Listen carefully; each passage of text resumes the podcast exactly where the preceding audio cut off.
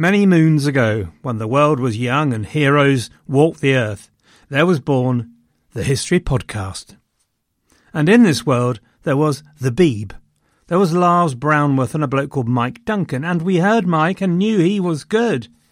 And so was spawned a new generation, wherein I was inspired by Robin Pearson, who picked up the mantle of the Roman Empire in Byzantium Robin, I'm glad to say, is still going strong, is still producing magnificent history and entertainment, and here is a message from him.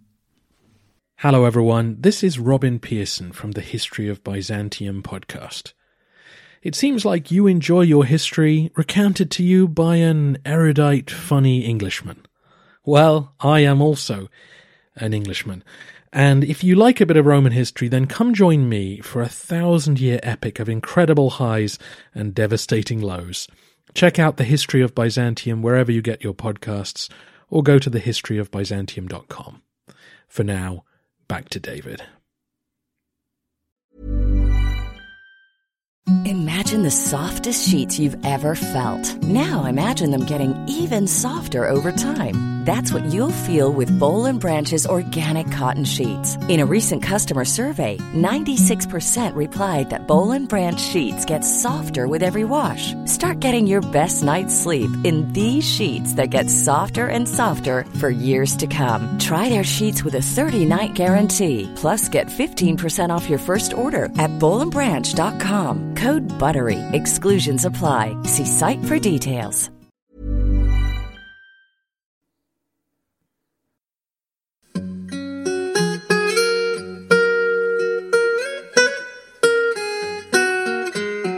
Hello, everyone, and welcome to the History of England, episode 245 The Prebendaries Plot.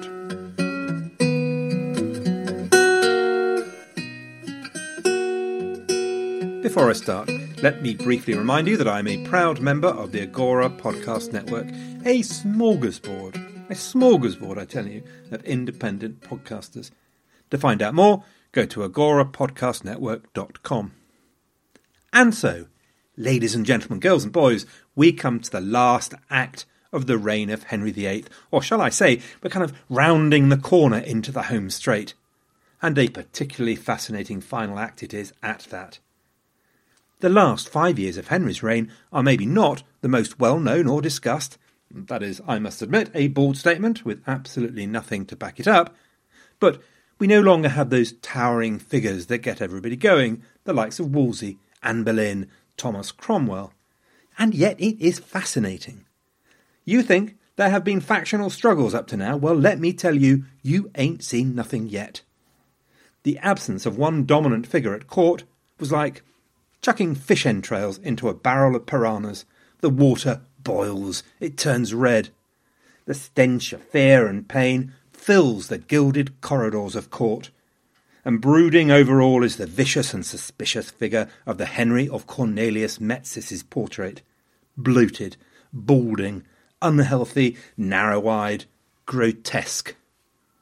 And around the decaying body of the lion, the children play, closer and closer, daring, until the old body stirs, a roar, the blur of claws and teeth, and a flash of red, until the dying lion falls back exhausted once more, leaving the corpse of the offending subject behind him.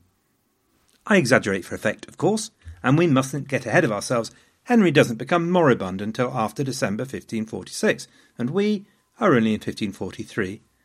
But he's most certainly at an advanced level of bloat.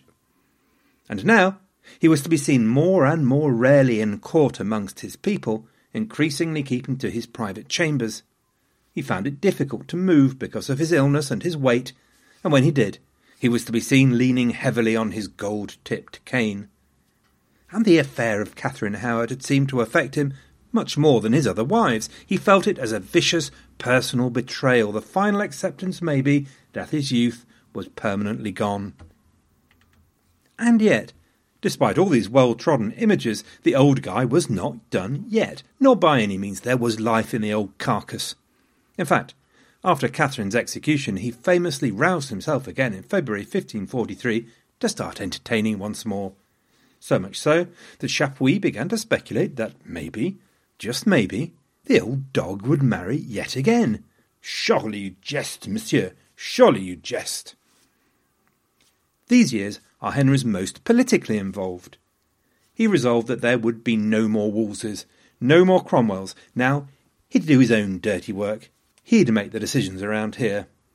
After all, he had less to do with himself, given that he could rarely get off his backside to go hunting any more, and jousting was a distant dream. He'd flatten the poor old horses if he did. The images are of him reading away in his private rooms. There's a much quoted example of an annotation against verse 25 of Psalm 37 that was made in his own hand. The psalm reads, I have been young and am now old, yet I have not seen the righteous forsaken, nor his seed begging bread. Henry's annotation reads, A painful saying. Poor Henry was feeling his age and he was feeling his mortality, but he was getting involved with the decision making of his council. And besides, he'd tried the likes of Norfolk and Suffolk before, and they'd proved themselves very much second division. In fact, it was as early as 1541 when Chapuis reported Henry storming at his council that the execution of Cromwell had been a disaster. Under the pretext of some slight offences which he had committed, they had brought several accusations against him, on the strength of which he had put to death the most faithful servant he had ever had. Which has good evidence as you are ever likely to get of Henry's talent for shifting the blame. But the point is that now he resolved to rule with the council only. And so appears, for the first time, formally at least, the Privy Council. Now, we have talked about the King's Council, and we may even have used the words Privy Council, I know not, and if I do, I apologise, but now, for the very first time, we can use it officially. And of course, it will be a feature of our Tudor histories, we will grow to love it. You might be wondering why I am saying official, given that the King's Council has been going on for ages. Well, now there is an official secretariat of about 19 clerks. There is an official minute book of all the meetings of the Privy Council. Although this move is often presented as Cromwell's, and does indeed owe something to his reforming direction, the change, the creation of a formal Privy Council, comes after his fall in August 1540, and so it is Henry's initiative. But while to some degree it obviously seems like a bureaucratic sort of change, actually it is also a symbol, or maybe facilitation is a better word, of the deep division that will dominate the final years of Henry's reign between a group composed of broadly aristocratic religious conservatives on the one hand, and a group composed of broadly evangelical bureaucrats on the other. On Cromwell's fall, like the kids let out from school on the first day of the summer holidays, the aristocratic faction under Norfolk and Gardiner that had laid Cromwell low ran screaming and shouting and leapt into the swimming pool that was the Privy Council in a chaos of shrieks and water bombs. The Privy Council of Henry's later years is nothing like the professional council of serious, sad faced men of Elizabethan days.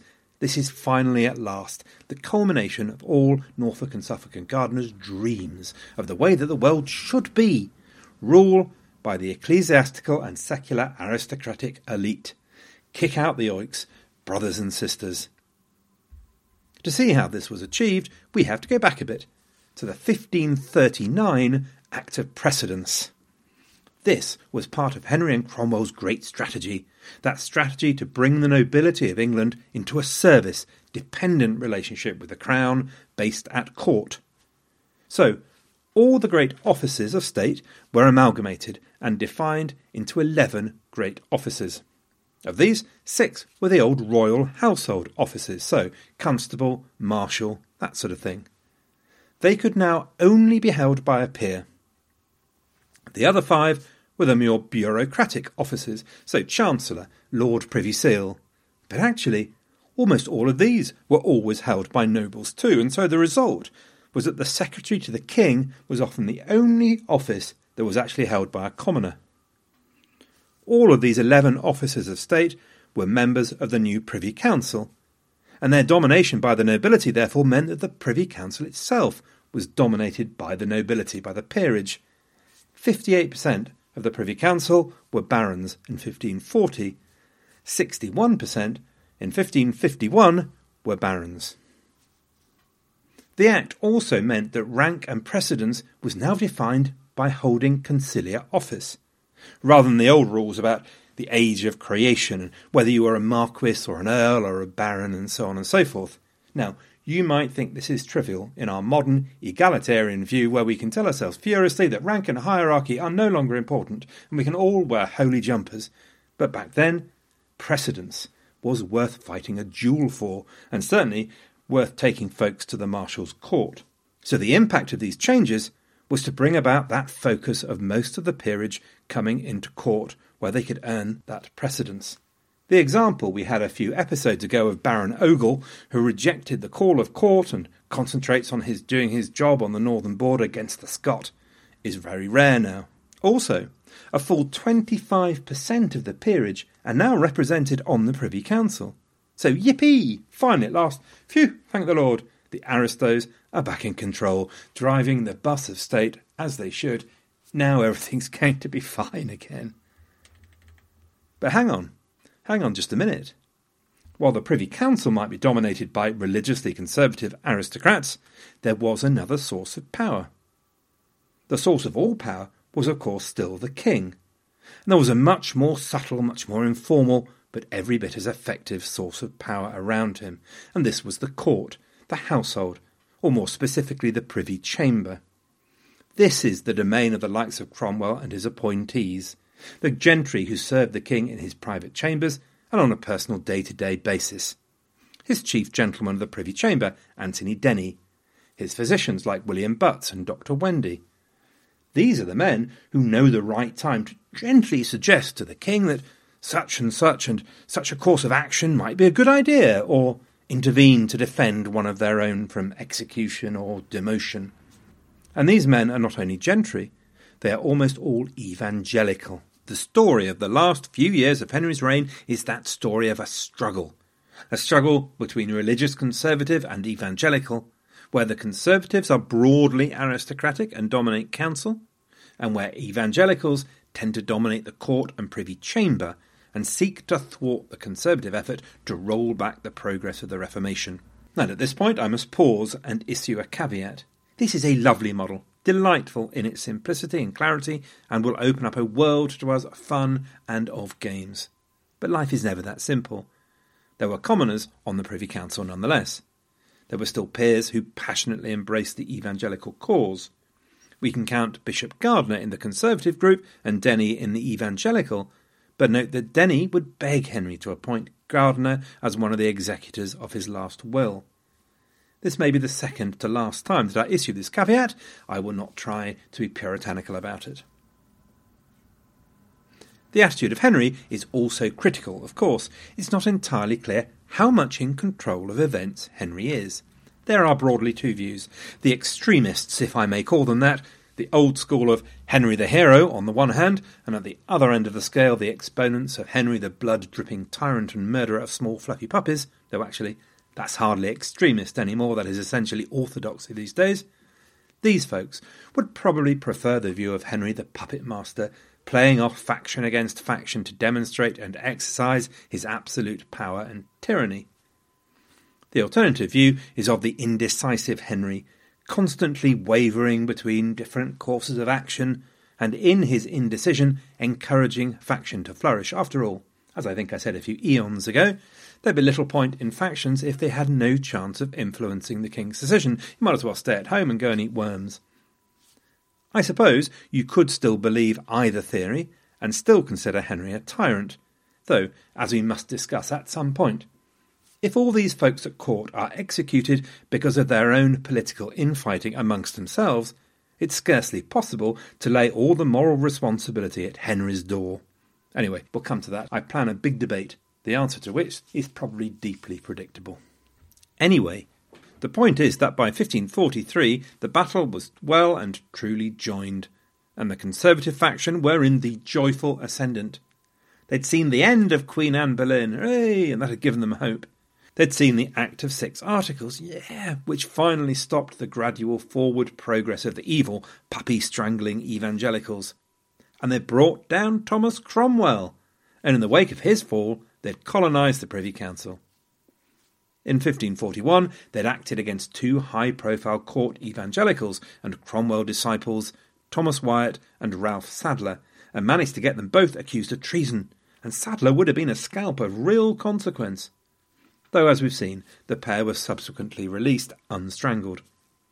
But now, in 1542 and 3, the king was chasing an imperial alliance against France, and the king would be very keen to show his complete orthodoxy to smooth the conscience and path of the deeply orthodox Charles V. At the heart of the struggle was Stephen Gardiner, Bishop of Winchester, much more so than Norfolk, really, because Gardiner was a man of genuine talent, subtlety, and conviction, and unlike Norfolk, he had the ability to coordinate a concerted attack on the evangelicals. The traditional historiography of Gardiner, bred of course in the crucible of the Protestant narrative that was John Foxe, was that of wily Winchester, Machiavellian, scheming. Many attempts have been made to criticise and revise such a crude characterisation, and have generally ended up concluded that, as so often, John Foxe actually had a point.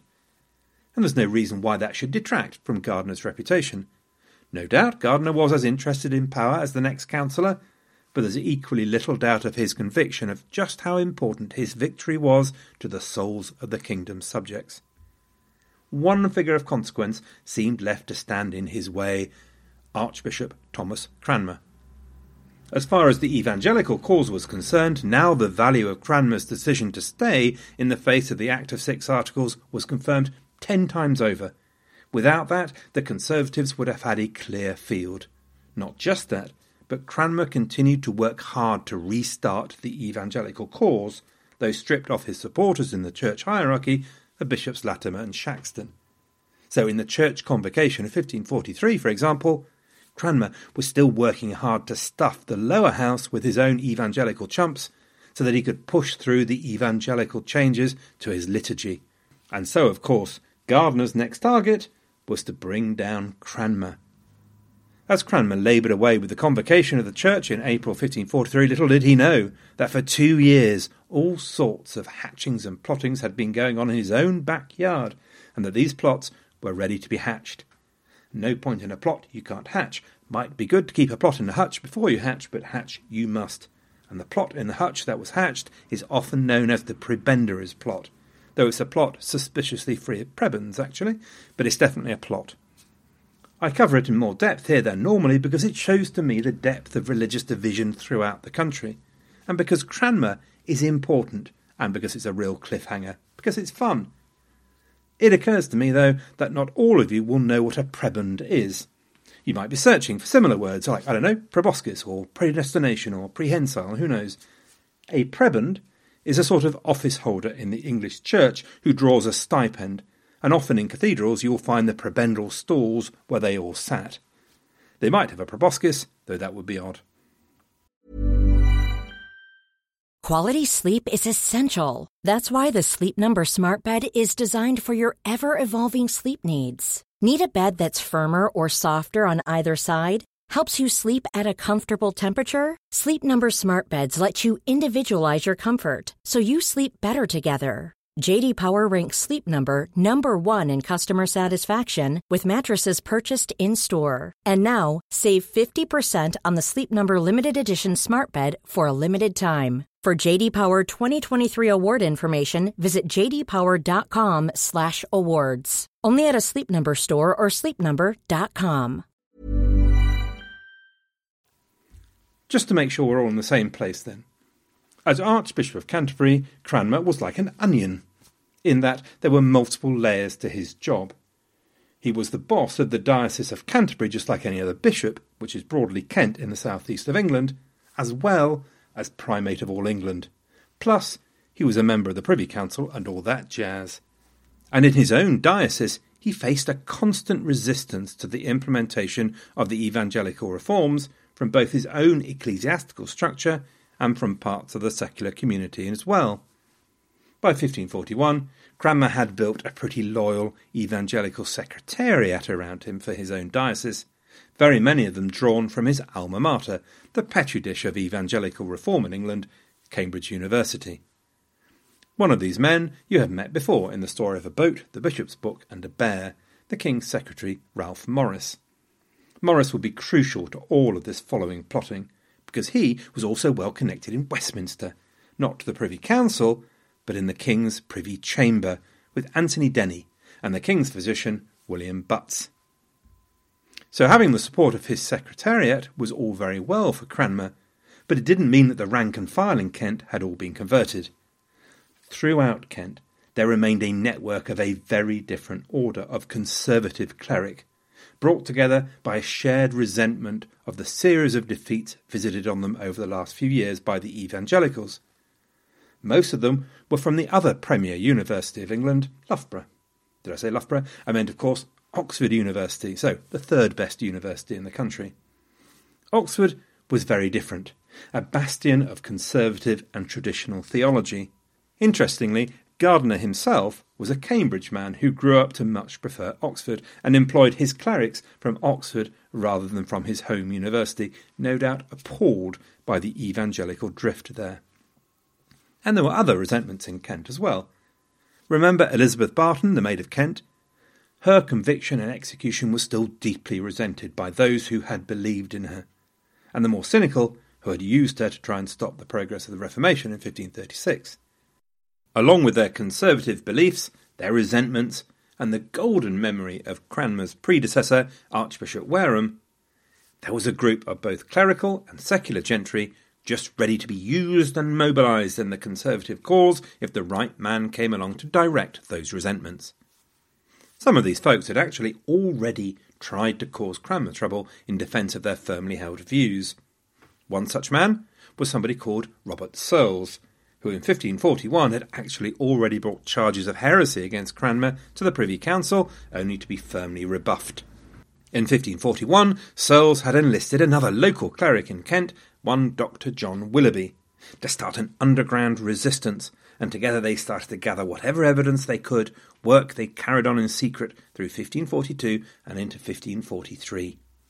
Willoughby and Serles expanded their network as they went, forming alliances with justices of the peace, who were influential secular gentry with seats at Parliament as well as with local authority, men like Sir John Baker, Sir Christopher Hales, Sir Thomas Moyle. All these names you can forget. It's just to add reality to the vision of people fervently and angrily beavering, beavering away in the background.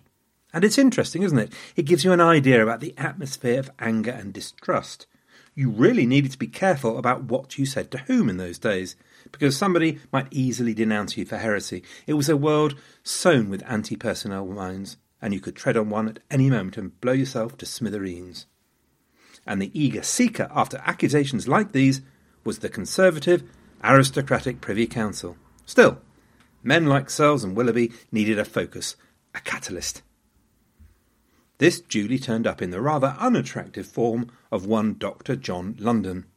He's a very ambiguous figure, is our Dr. John London, a persecutor of evangelicals in 1528, who then nonetheless worked for Cromwell as a commissioner in the dissolution of the monasteries, described by a 19th century Catholic historian as one of the vilest men of all this vile time. An Oxford man as well, and part of Gardiner's orbit. Then, in early 1540, he was a canon at Windsor at the Chapel of St. George, and there, as the Conservative cause became ascendant and again started encouraging heresy accusations, he ran down three evangelicals who would be burned for heresy as a result of his work. And through such work, London was on the tail of an evangelical cleric called Richard Turner. Turner it was that was selected as the first victim. Turner was in the sights of London's crossbow. For the Conservatives, help was now desperately needed, because for Gardiner and the Conservative bishops, Cranmer's convocation of 1543 was not going well. Progress in liturgical changes was being made, the Conservatives were under terrible pressure. And then, in March 1543, there was a recess for Holy Week, time for the Conservatives to breathe, to gather their forces, to try and think of an answer. Unfortunately for them, Turner gave them the excuse they wanted and they needed. Turner chose this very time for a particularly fiery evangelical sermon. London, Serles, and Willoughby had exactly the trigger they needed to launch their attack, and accusations against Turner were launched to the Privy Council. The Privy Council was delighted to pull together Turner with other suspected evangelical heretics, such as the Dean of Exeter and the men accused at Windsor by London. It all worked spectacularly well, and the Conservative conspirators were delighted with their success and their work. The King himself was reported to be astonished and wondered, angry both with the doers and bearers of the evangelicals.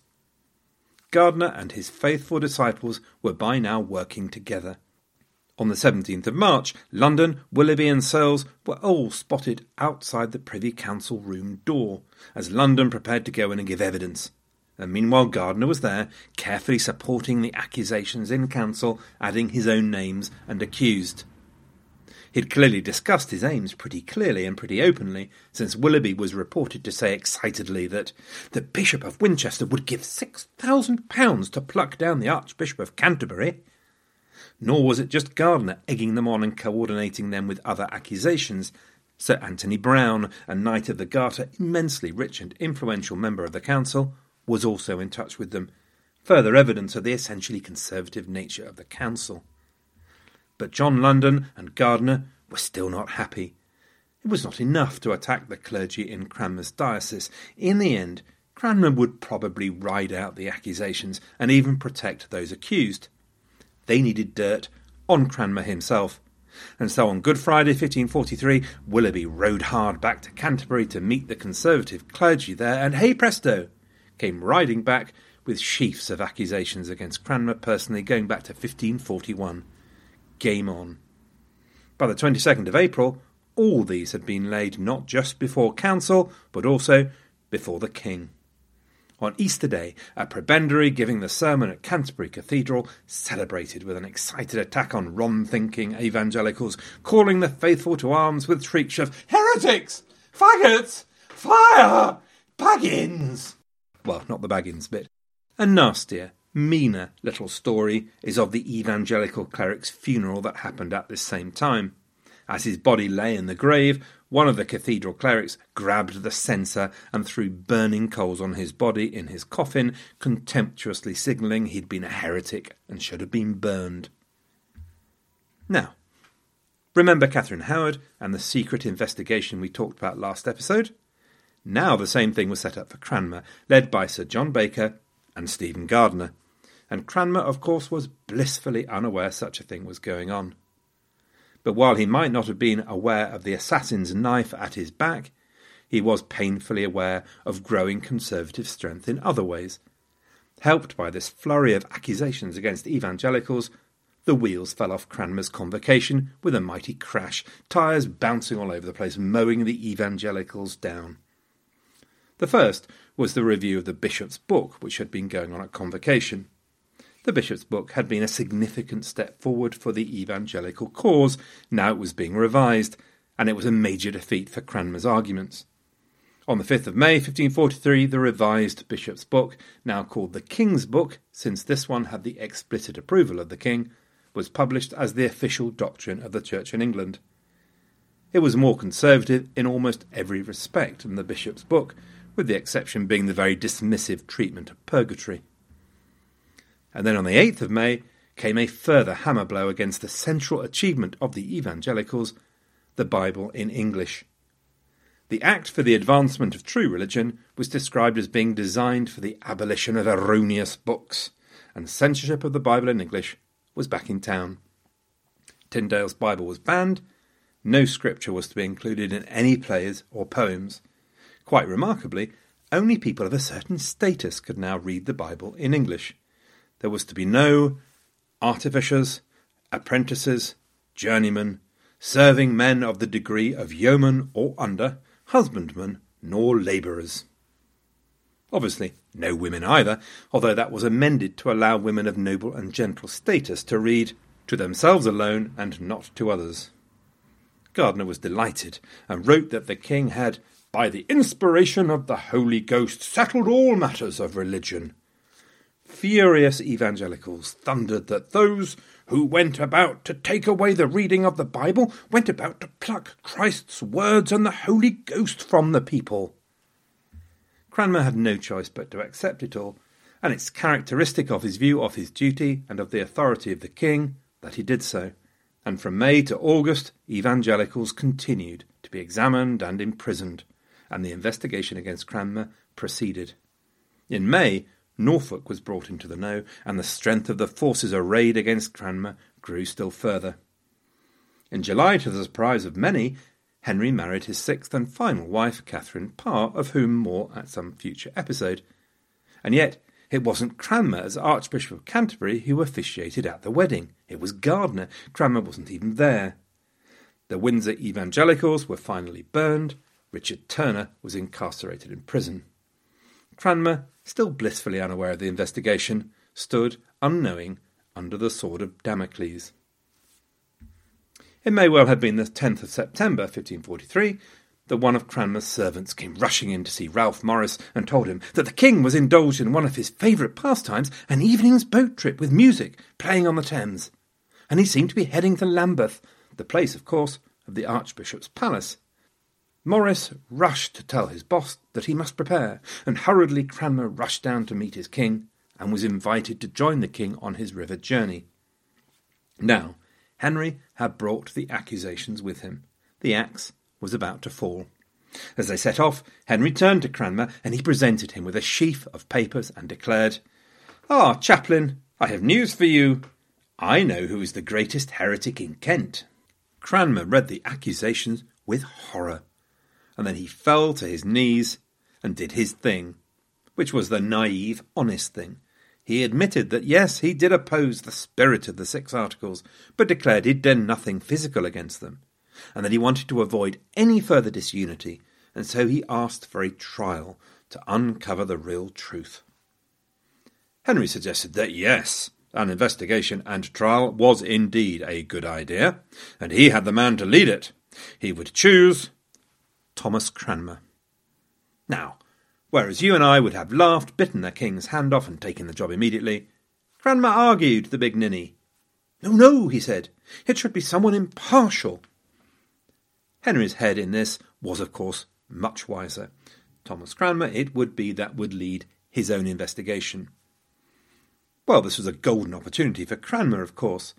Not only did it look as though he was out of jail, but now he had a platform to find out exactly who had said what, and upon them he could visit the vengeance of the wronged, which is something most certainly his opponents would have done. Cranmer, on the other hand, did no such thing and a few investigations limped on with no great speed or fury. The conspirators, meanwhile, were actually terrified about what was going to happen to them, and Gardiner had to reassure Willoughby that the Archbishop could not kill them, although at the same time Gardiner was sneering at their fears, and in one case at their tears. Amateurs! I can imagine him snarling to himself.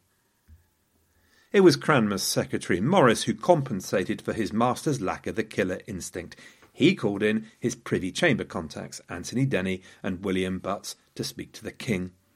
And as a result, the much more ruthless Thomas Lee appeared in Kent with the King's personal ring to lead the investigation, and the situation was transformed. All over Kent, conspirators' doors crashed inward as a bunch of burly men invited themselves in and seized their papers. And duly, incriminating evidence was found specifically from Stephen Gardiner's secretary, Germain Gardiner. One of the conspirators, one John Thatcher, rode through the night to warn Gardiner of what was going on, only to find court gone from Westminster, and so he chased it all the way through London for two days before catching up with the good bishop. When he did, Gardiner just snarled at him again. Get you home again, what need you come so far for such a matter? Slightly crestfallen, the amateur left the professional schemer and went home to panic on his own. It is indeed very cool of Gardiner. Maybe he knew his man, knew that while he, Gardiner, would drive a plot to kill his opponents, Cranmer would not, unless he had Cromwell at hand to do the deed for him. And, indeed, such proved to be the case. Despite Thomas Lee's evidence of Gardiner's involvement, Cranmer did not pursue him. If Cromwell had been there, Gardiner would have been the most toasted of toast, and no amount of butter and jam would have revived him, if that's the appropriate metaphor. I rather suspect it is not.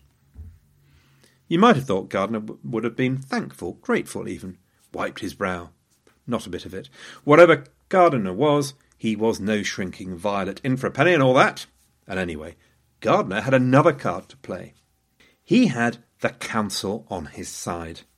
and by November, council went to the king for his permission to summon Cranmer to answer charges of heresy before the council itself. And to their delight, Henry agreed, and he specifically agreed that as they saw cause, so to commit him to the Tower. No doubt, as he went to sleep that night, the Reverend Bishop of Winchester lulled himself to sleep with visions of Cranmer's defeat in council. Maybe it would be just like Cromwell all over again, insignia and signs of office pulled from him as he was cast into the dankest of Tower dungeons. Yum yum, delicious. Meanwhile, however, Henry had sent Denny to go and get Cranmer and bring him to him. When he arrived, Henry laid into him for his utter daftness in thinking that he would get a fair hearing from Gardiner and the council. Do you not think that if they have you once in prison, three or four false knaves will be procured to witness against you and to condemn you, which else now being at your liberty dare not once open their lips or appear before your face? Cranmer, see, was a cleric, not a politician. Henry sent him away with a flea in his ear and a gift. The following day, council duly assembled. Buzz of excitement and anticipation of what they were going to do. Possibly a little dribbling while no one was looking. Cranmer arrived at the allotted time, but the doors were not opened for him. The Archbishop of Canterbury, primate of all England, kicked his heels outside the door like a boy at Loughborough Grammar School in the seventies, waiting for the application of the headmaster's cane. That's not me, by the way. Eventually, after three quarters of an hour left waiting, the council deigned to let him in, and curtly, pitilessly, the council growled at Cranmer that he was under arrest and waited for the archbishop to collapse. Instead, Cranmer stepped forward and he presented them with the gift that the king had given to him the day before. It was not the flea from his ear, it was, in fact, the king's own personal ring. How lovely! I imagine there was a horrified silence while the council assassins looked at this thing and tried to come to grips with the relevance of said ring. It was Lord Russell who found his tongue first. Did I not tell you, my lords? I have no idea if Cranmer managed to keep the smugness out of his voice as he told them that, oh, the king was waiting to see them. I can tell you now, if he did, that were an achievement well beyond my acting talents. Knowing Cranmer, it's just possible that he actually felt worried for them. Next door they rushed, to find said schoolmaster waiting, swishing his metaphorical cane. The best bit of the whole story was Norfolk, who managed the most delightfully feeble schoolboy excuse. We meant no manner hurt unto my Lord Canterbury, in that we requested to have him in durance, that we only did because he might after his trial be set at liberty to his more glory. Please, Norfolk, stop. It's embarrassing.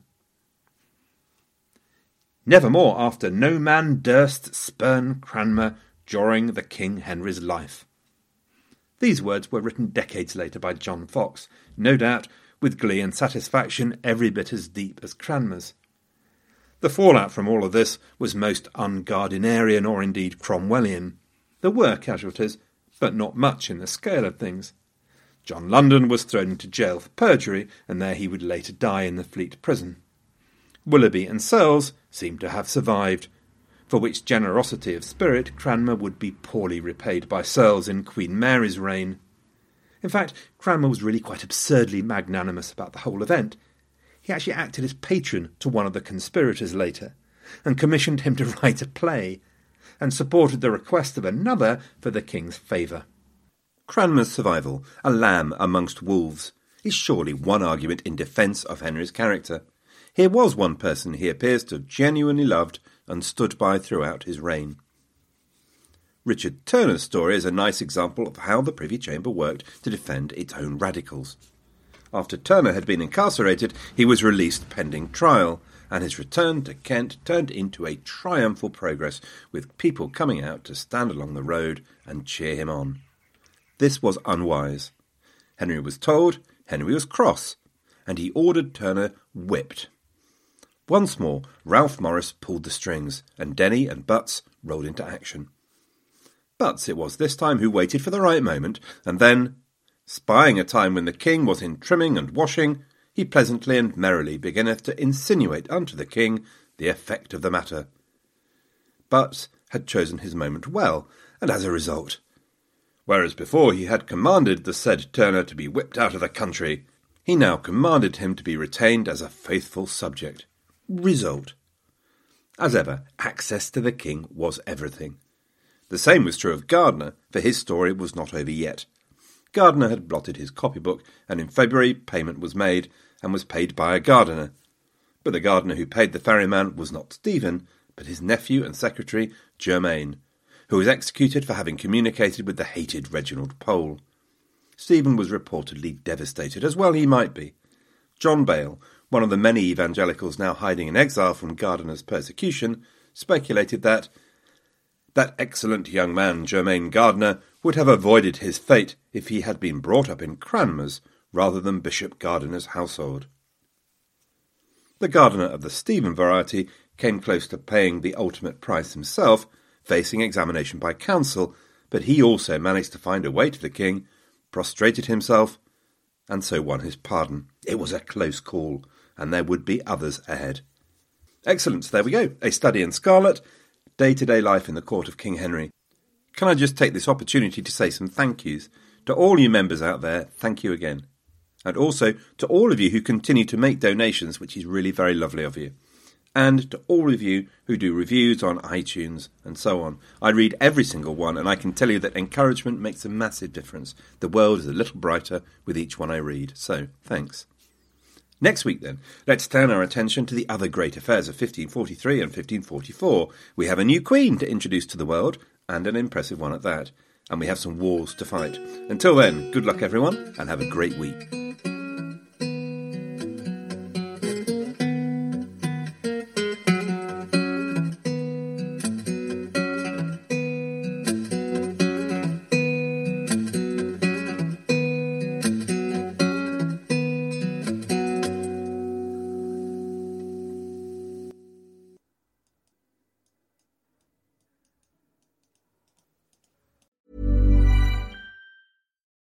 Deserves the best, and there's no better place to shop for Mother's Day than Whole Foods Market. They're your destination for unbeatable savings, from premium gifts to show-stopping flowers and irresistible desserts. Start by saving 33% with Prime on all body care and candles. Then get a 15-stem bunch of tulips for just $9.99 each with Prime. Round out Mom's menu with festive rosé, irresistible berry chantilly cake, and more special treats. Come celebrate Mother's Day at Whole Foods Market.